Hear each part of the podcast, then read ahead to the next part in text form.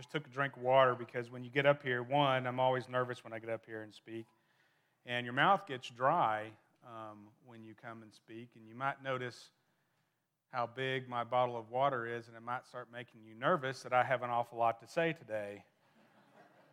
and you would be right. No, I will do our best to, uh, to get us out, out of here on time, but there is a great passage that we are studying this morning. We're continuing our study in Romans. So if you would, would you open up your Bibles to Romans chapter 2?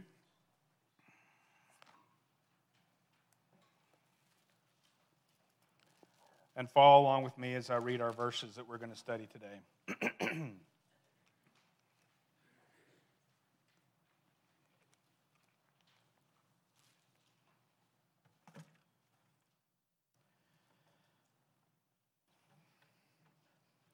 Now, if you call yourself a Jew, if you rely on the law and brag about your relationship to God, if you know His will and approve of what is superior because you are instructed by the law, if you are convinced that you are a guide for the blind, a light for those who are in dark, an instructor of the foolish, a teacher of infants, because you have in the law the embodiment of knowledge and truth, you then, who, teaches, who teach others, do you not teach yourself? You who preach against stealing, do you steal? You who say that people should not commit adultery, do you commit adultery? You who abhor idols, do you rob temples? You who brag about the law, do you dishonor God by breaking the law? As it is written, God's name is blasphemed among the Gentiles because of you. Circumcision has value if you observe the law, but if you break the law, you have become as though you had not been circumcised. If those who are not circumcised keep the law's requirements, will they not be regarded as though they were circumcised? The one who is not circumcised physically and yet obeys the law and will condemn you, who, even though you have the written code and circumcision, are a lawbreaker. A man is not a Jew if he is only one outwardly nor is circumcision merely outward and physical. No, a man is a Jew if he is one inwardly, and circumcision is circumcision of the heart, by the Spirit, not by the written code. Such a man's praise is not from men, but from God. Let us pray. Our most gracious Heavenly Father, what an honor it is just to be able to come together. What an honor it is to be able to worship you and to glorify you as a body, as a church.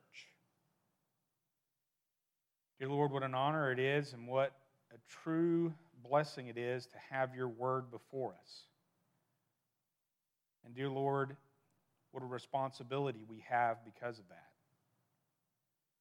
Dear Lord, as we study this passage this morning, let us never forget that ultimately it is a heart issue and it's a relationship issue with you. Dear Lord, may we take it to heart. May we have that personal relationship with you as our Savior, as our God, as the one who has given us such a gracious gift, so undeserved. And it was the only way in which we could be with you. Dear Lord, thank you for that gift. Thank you for this time. Help us set aside any distractions we might have as we study your word and plant it upon ourselves and on our hearts. And it's in Jesus Christ, our Savior's name, that we pray. Amen. All right. So those were some easy passages just to dive into, right? That that uh, I always I always accuse Todd of doing this on purpose that he leaves me with verses like this to sit there and go through. But the fact of the matter is, once you start studying and once you start preparing for a lesson, a couple of things happen. One, you quickly realize how much you appreciate Todd, right? And what he goes through and what he does in preparing each and every week to bring a lesson before you.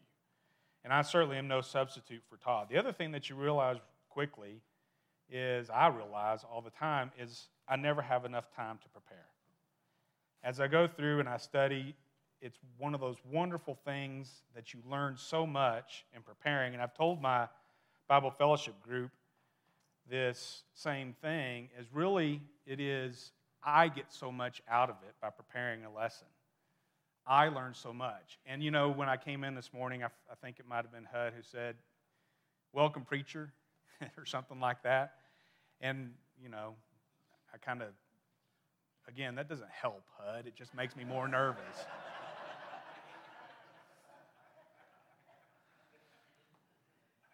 But I don't like to think of it as preaching. Also, in reality, I don't like to really think of what I'm doing up here as teaching either.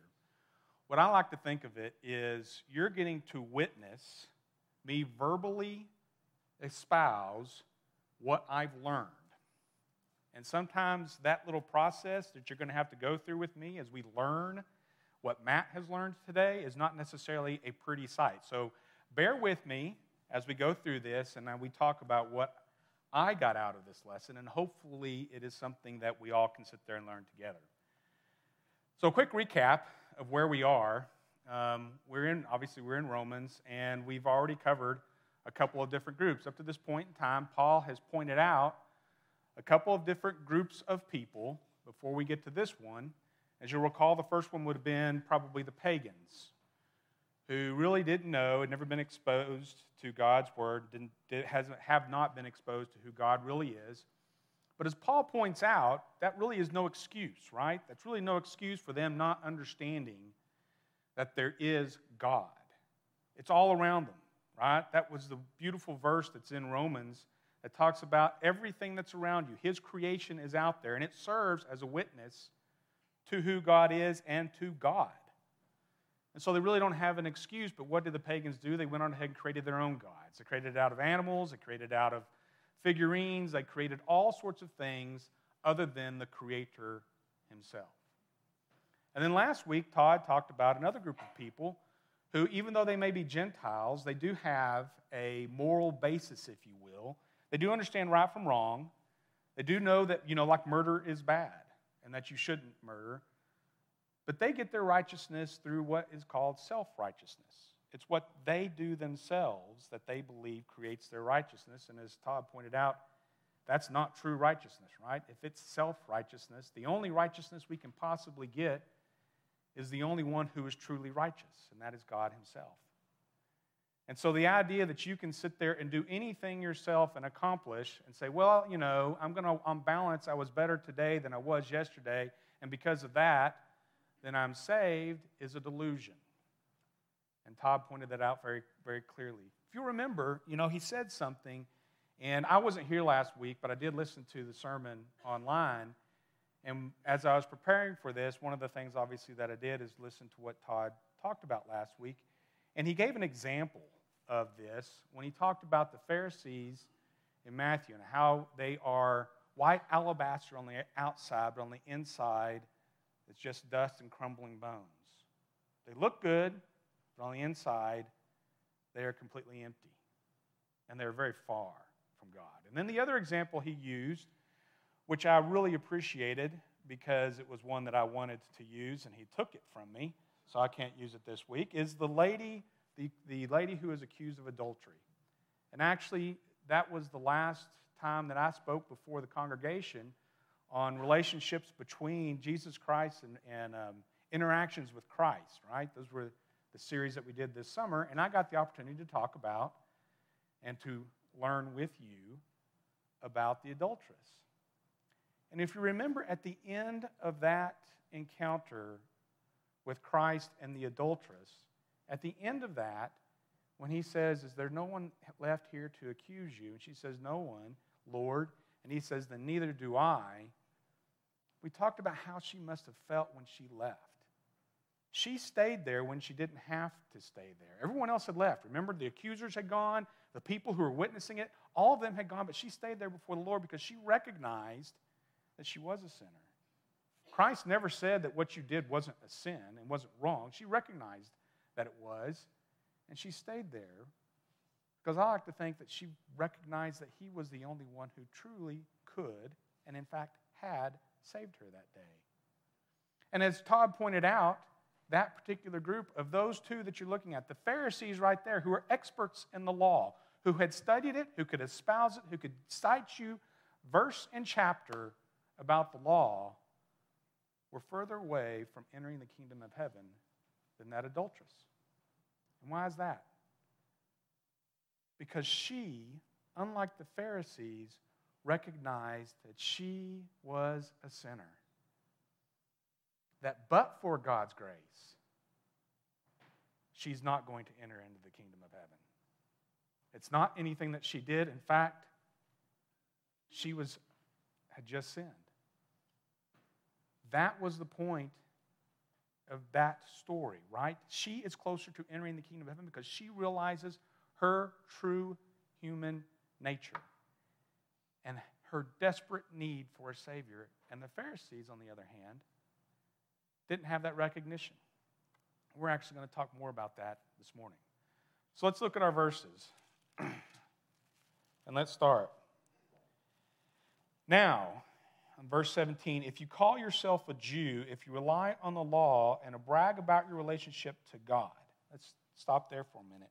Paul, now for the first time in this letter, has said, Now if you call yourself a Jew, and if you rely on the law and brag about your relationship with God. So let's just stop there for a minute. And if you were either hearing this letter being read to you or reading this letter and you are a Jew, up to this point in time, everything that Paul has said, you're probably going, Yeah, that's right. Pagans, y'all don't know. Y'all don't know who the true God is. Y'all make up these figurines and y'all sit there and have these animals that you worship. Y'all don't know God. You self righteous. Y'all don't know God because y'all are Gentiles. Y'all are not. Y'all are not like us. And that's part of the point of Todd, I mean, part of the point of G, I mean, of Paul. I'll get it right eventually. It's part of the point of Paul when he says here, if you call yourself a Jew, what does it mean to be called a Jew? What does the term Jew mean? It means praise to Jehovah. So it was a point of pride for the Jews to call themselves that. It is a point of pride to sit there and say that I am a Jew. And you know what? We're going to learn this too next week. There's, I mean, they, we know this from our study. They were chosen, they are chosen by God. But we go on. And so he's got their attention because he's now calling them out in particular with this letter to the Roman Christians. Now, if you call yourself a Jew, that is, you're one who praise to Jehovah by who you are if you rely on the law. Now, there I would say, in, in, in whatever you, also if you rely on or have possession of the law. Again, that would be something that to the Jews is something a point of pride. That's what they were chosen and that's what they were given. They were actually given the law. They were chosen to do so, right? They were given the law. So, yes, there they are. If you brag about your relationship to God, is bragging about your relationship or boasting about your relationship to God in and of itself something that's bad? I know this can't be our Bible fellowship, so you really can't yell out the answers. I suppose we could do that. It would be easier for me, but um, the answer is no. It's not bad to do that, but so long as you do it for whom? God, right? To boast about God in order to bring glory to God is one thing. But we're going to look at this, this is not really what's going on, right? This is not really what Paul is pointing out here. And we can talk more about that here in a minute. If you know his will and approve of what is superior because you're instructed by the law, he's hammering again and again. He's building them up. He's like, this is who you are, right? If you call yourself a Jew, if you know all of this, if you have been exposed to this, if you have the law in front of you, if you think all of this, and if you've been given the law and you're convinced that you are a guide for the blind, a light for those who are in dark, which the Jews definitely thought that they, they were, an instructor of the foolish, a teacher of infants, because you have the law the embodiment of knowledge and truth. So, up to this point in time in Paul's letter, as he's talking to the Jews, they're going, okay, okay, I hear what you're saying. Yeah, I hear what you're saying. I am that. I have the law. We are. We're the Jews. We're the chosen ones. We have the law. It's been given to us. We've been charged with that. And yes, I've got it. Yes, I do think it's my job to sit there and be a light. It is what I'm supposed to do.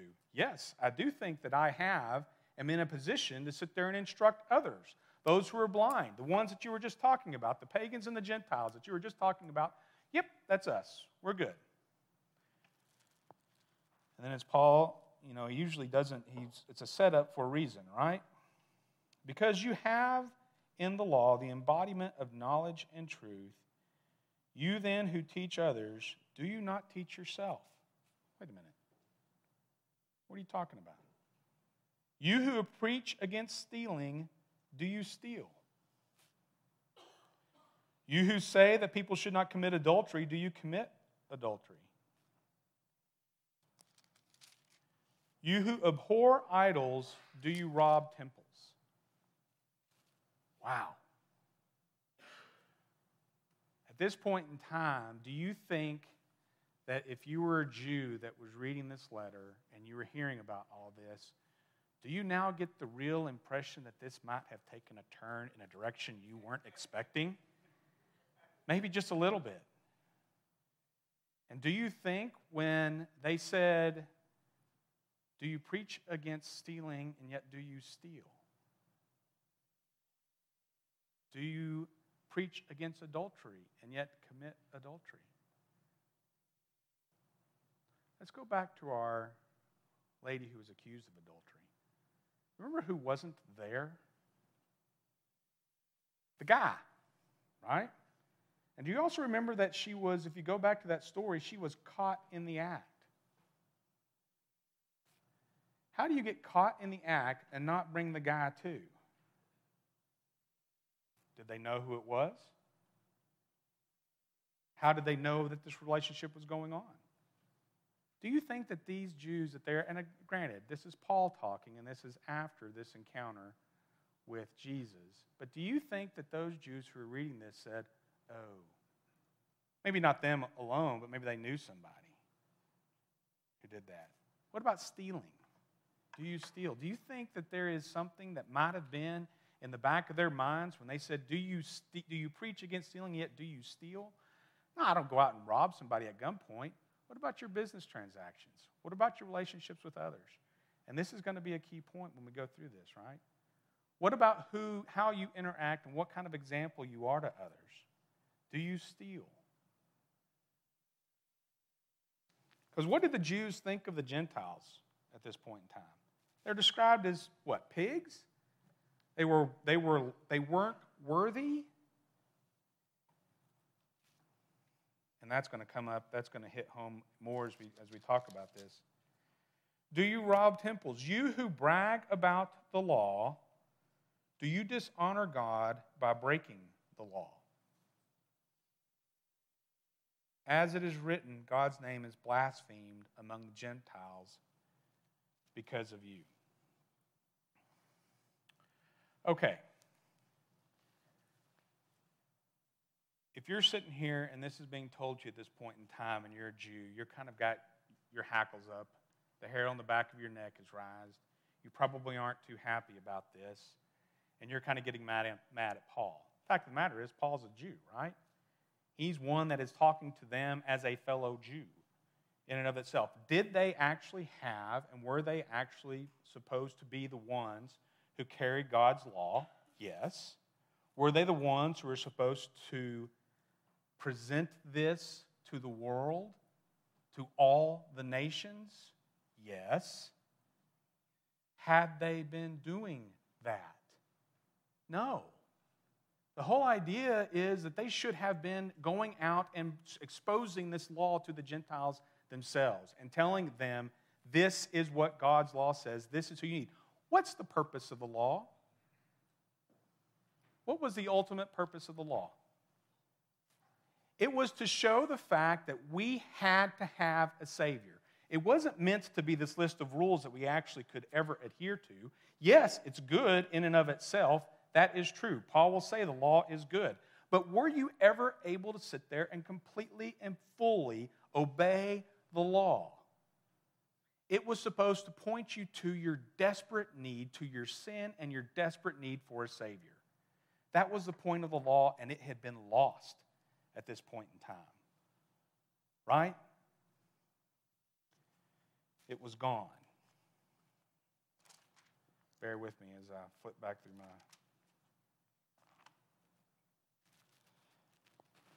You know, I went to the eye doctor here recently, and I really need bifocals. I turned 50 in July. And since I need bifocals, I actually, um, this has nothing to do with the lesson, just that me sitting there pulling up my glasses back and forth. And it helps calm me down a little bit because I'm looking at the clock and I'm going, I'm never going to get there. But, so I'm going to cut through some things. But anyway, so I have to sit there and do this. I wear contacts, and then when I look down, I'm like, I can't see a thing. Where is this? Where am I supposed to be? And what am I doing? So please be patient with me as we go through this.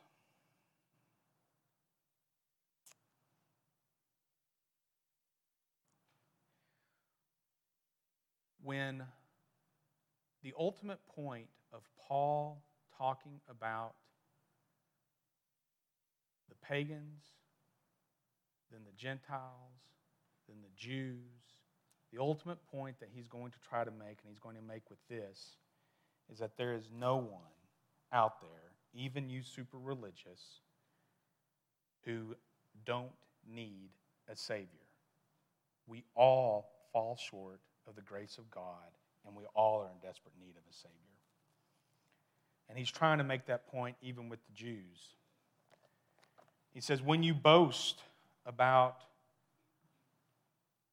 your relationship with God, what is that boasting supposed to look like? How is that supposed to be? When you brag about your relationship with God, what does that look like? Well, the Lord tells us very easily in Jeremiah that this is what the Lord says. Jeremiah um, chapter 9, verse 23. Let not the wise man boast about his wisdom, or the strong man boast of his strength, or the rich man boast of his riches, but let him who boasts boast about this, that he understands and knows me, that I am the Lord, who exercises kindness, justice, and righteousness on earth. For in these I delight, declares the Lord. The problem with the Jews at this point in time, when they're bragging about their relationship with the Lord, they're not bragging about it for the Lord's sake. They're bragging about it because they say, I am part of the group that is special. Excuse me. West Texas, you can't have that second button undone. I am part of the special group of people that's been given the law, and we are special. And I'm just going to let you know that. By the way, I am a Jew. I am one who brings praise to Jehovah. So when you do that and you're talking to Gentiles out there, that is going to be something that you're like, I'm not interested in talking to you Gentiles because I'm part of the special group. They have completely forgotten what the Lord wanted them to do with what they were entrusted.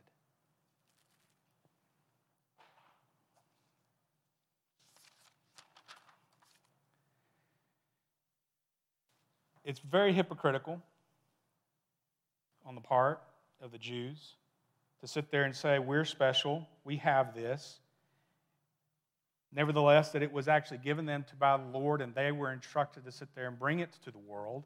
And, you know, that's another fascinating thing about the Lord. The fact that the Jews failed to do this, did it actually hinder the Lord's plan?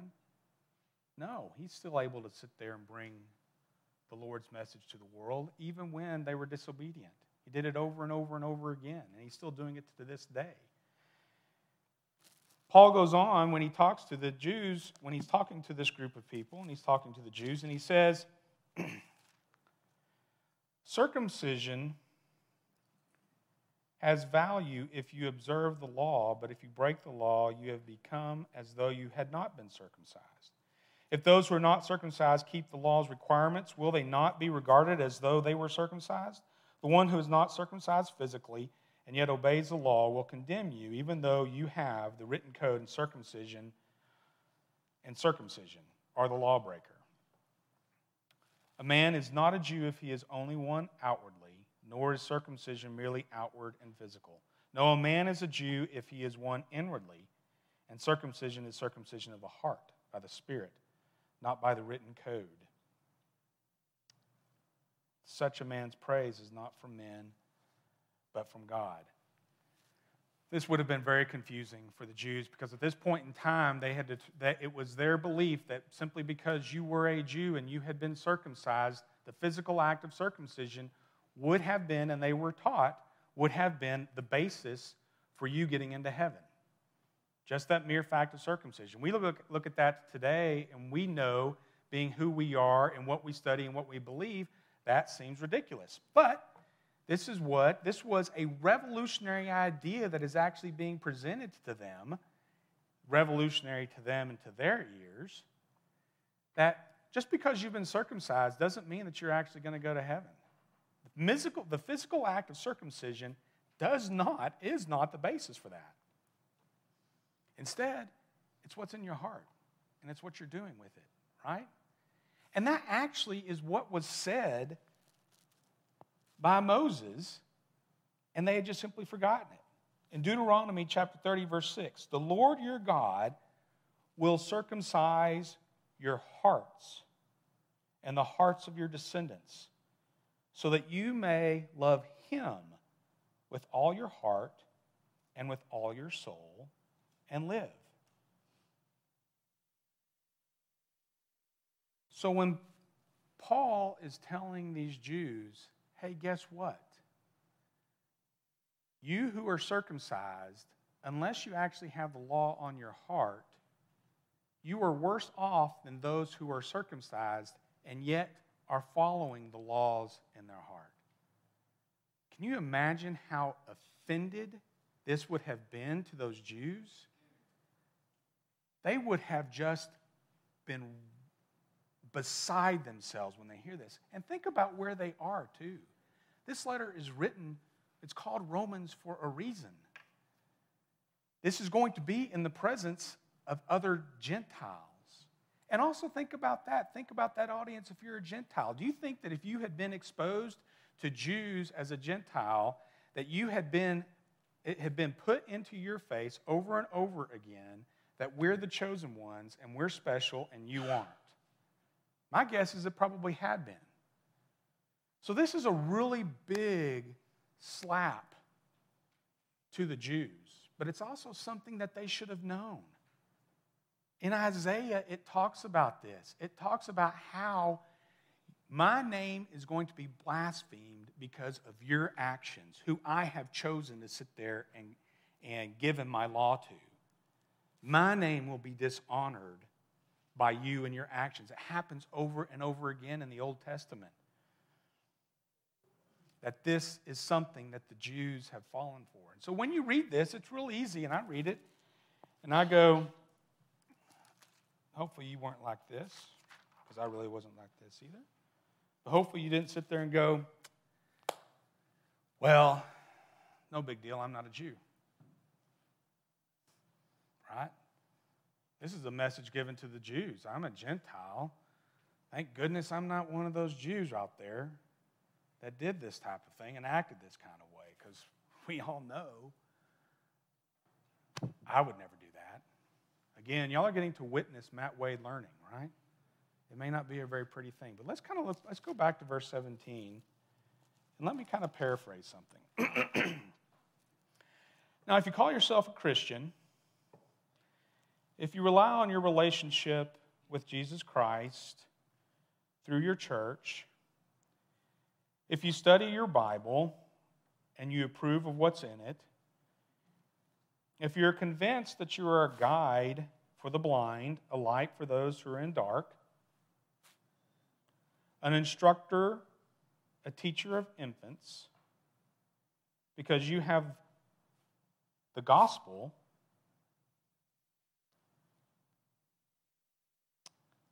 and the knowledge of truth because it's God's holy word. You then who teach others, do you not teach yourself? You who preach against stealing, do you steal? You who say that people should not commit adultery, do you commit adultery? You who preach against sinning against God, do you sin against God?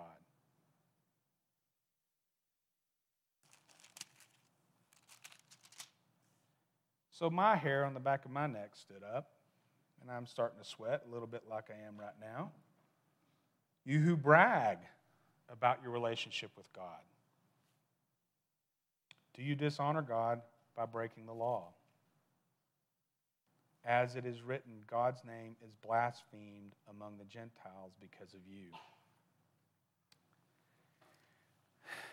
How many of y'all, first of all, I don't know about you, but when I read that and I throw in those things, I can come up with a whole bunch of things that then gives me pause if I'm looking in the mirror.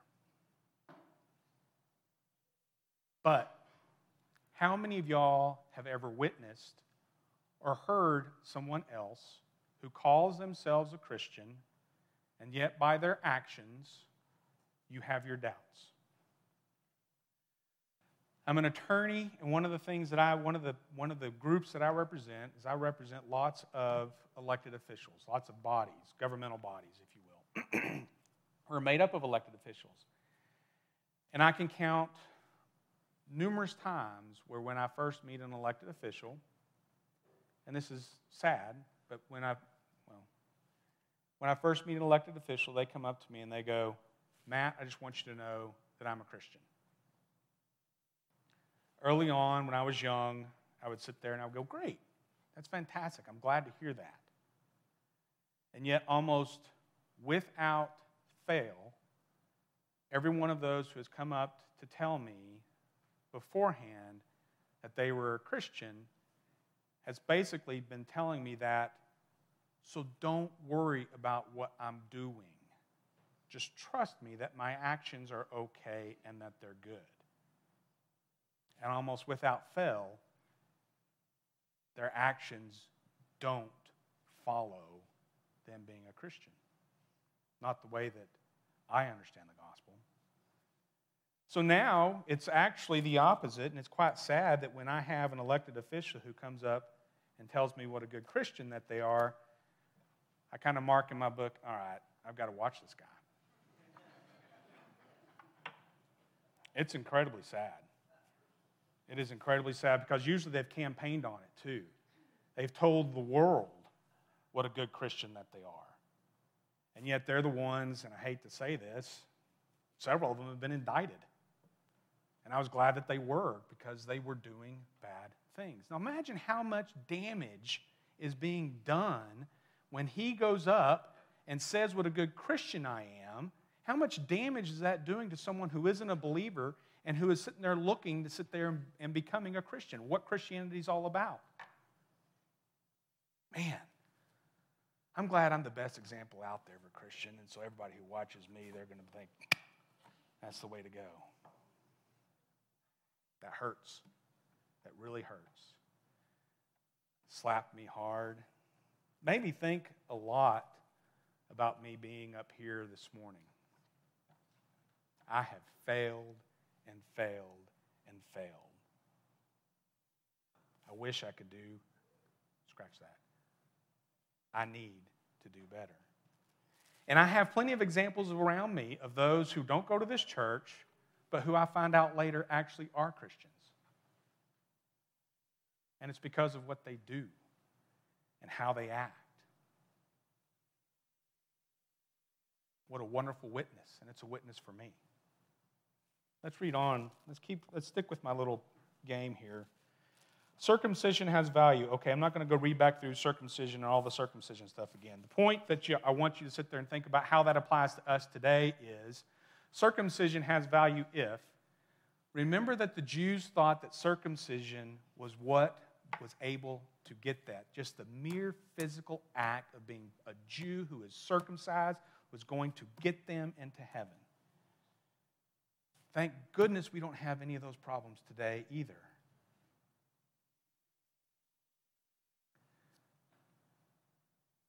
do we have anything? Does anybody in here, have you ever thought, if you're asked, what do you believe? And you say, I'm a Christian, and I'm, or they ask you this question, do you, are you going to go to heaven? Well, yes. Well, why are you going to go to heaven?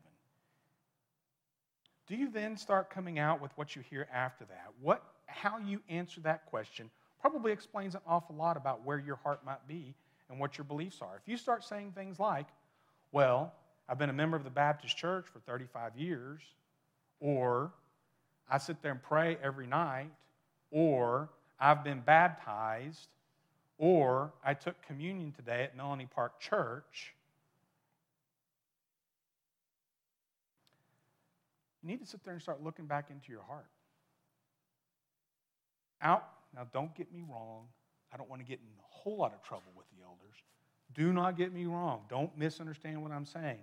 Is baptism good? Is communion good? Yes, yes, yes.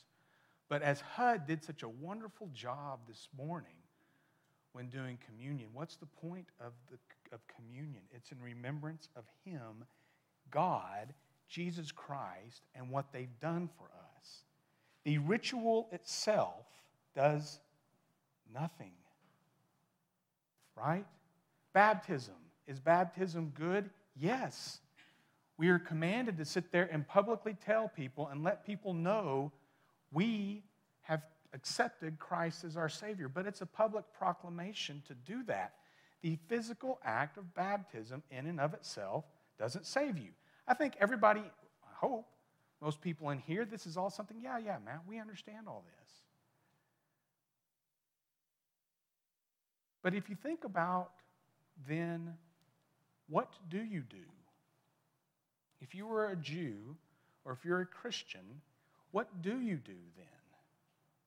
If these, if these events that we have, if we do this and we do that, if those in and of themselves don't save us, what do we do then to sit there and bring people to Christ? Because that's what we're commanded to do and not blaspheme them. Well, one, you have to remember what Paul says all right here. It's all about the heart. It's about circumcision of the heart. Isn't it interesting that Paul keeps talking about this? And this has been a theme that has been coming over and over with me as I've this whole summer and this whole last fall is a theme that keeps coming back about how personal the relationship is supposed to be between you and God you and your Savior. If you remember, Christ was by himself with the adulteress. Paul talks about the circumcision of the heart. Do you know what's in someone else's heart? Is there any way to sit there and determine what's in someone else's heart? Can I tell what's in Russell Thomason's heart? Sorry, Russell, you're nodding off over there, so I thought I'd call on you and wake you up.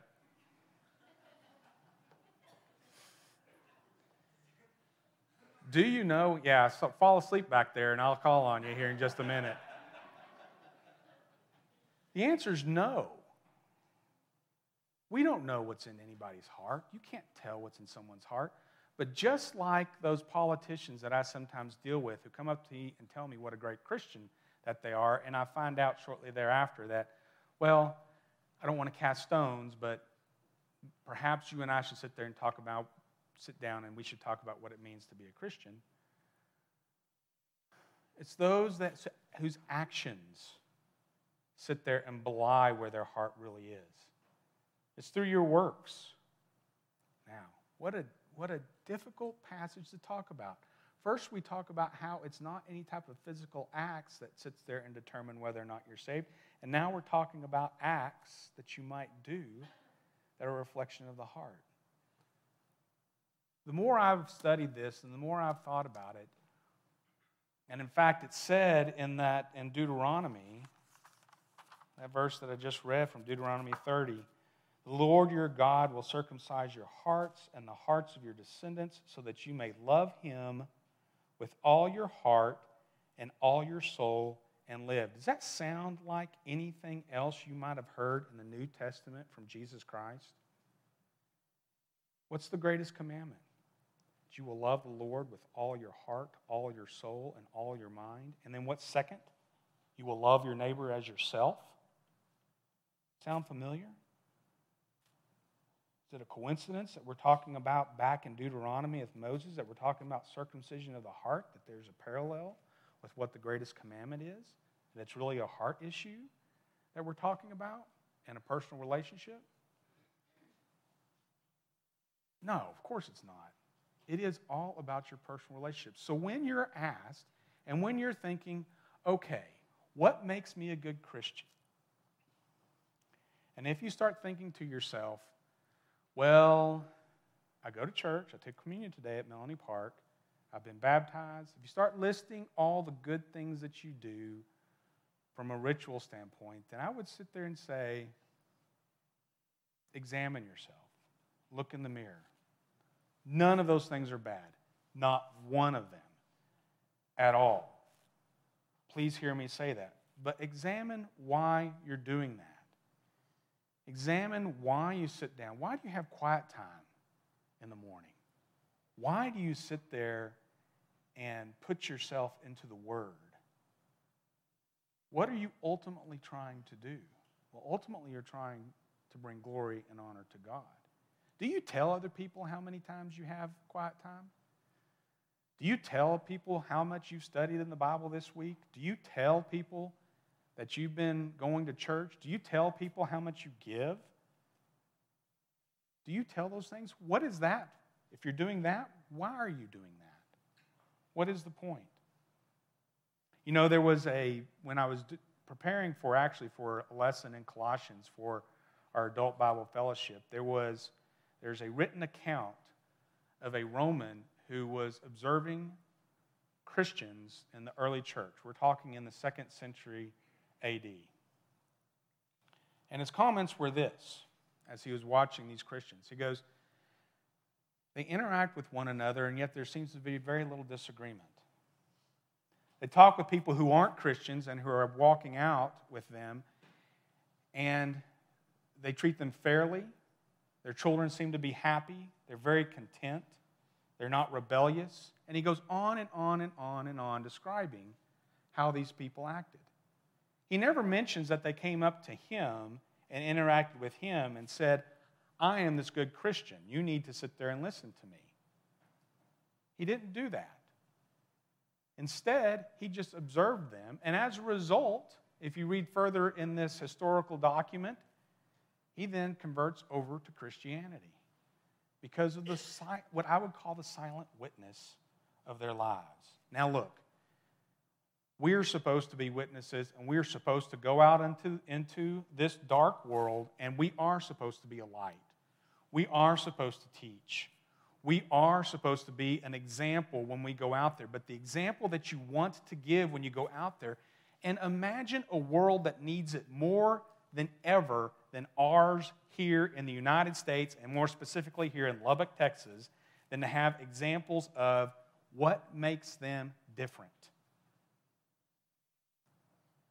You know, when you go back to the greatest command about love the Lord with all your heart, with all your soul, and all your mind, I'm convinced that if that's what you focus on and you bring in as a Christian, that's where you are, then the second greatest commandment, love your neighbor as yourself, that'll just happen.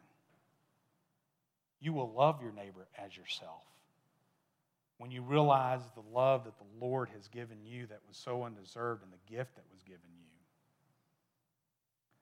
If you're here this morning and you don't have that relationship with God, what I want to take from you, if you're looking to become a Christian, please understand this please know there is not a list of rules that you're going to be able to follow. I need to go get baptized. I need to take communion. I need to do this that will make you a Christian. You cannot be circumcised and because of your circumcision enter heaven in and of itself.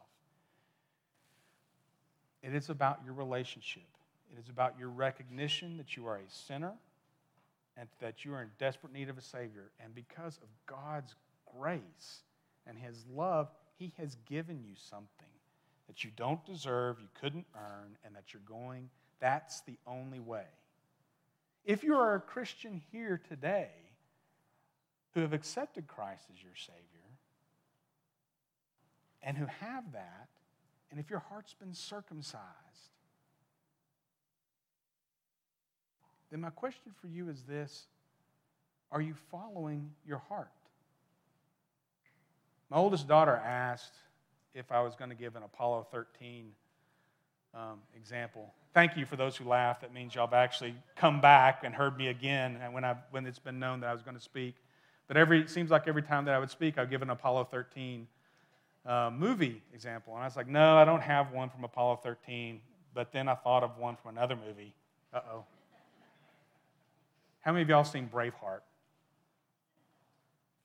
For those of y'all who haven't, early on, it's about William Wallace, Scotland, early on, hates the English, rebellion, etc. But early on in the movie, William Wallace, when he's a boy but old enough to understand what's going on, his father is killed by the English soldiers. And William Wallace has a dream. And in this dream, he sees his father laying down with his wounds from the sword. And he turns to, again, it's a dream. He turns to William and he says, Your heart's been set free. Have the courage to follow it. As Christians who've had our hearts circumcised by accepting that gracious gift of our Savior, we've been set free. The question is, as Christians, do you have the courage to follow what's inside your heart?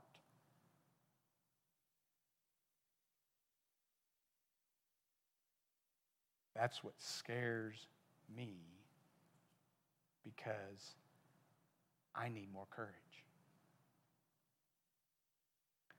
Let me pray for us, and then Brian's going to lead us in a song. Most dear Heavenly Father,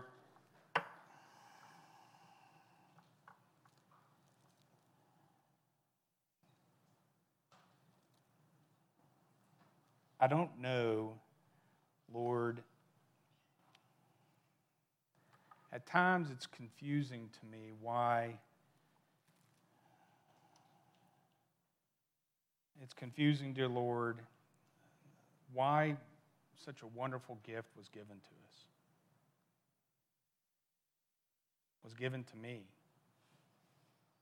Not deserving anything that's been provided, and yet you provided this gift, this gift of grace. And dear Lord, it's confusing for me as after receiving that gracious gift from you, why it's difficult sometimes to follow. Why is it difficult for me to put my step forward and have that faith? That faith that you've given us so many examples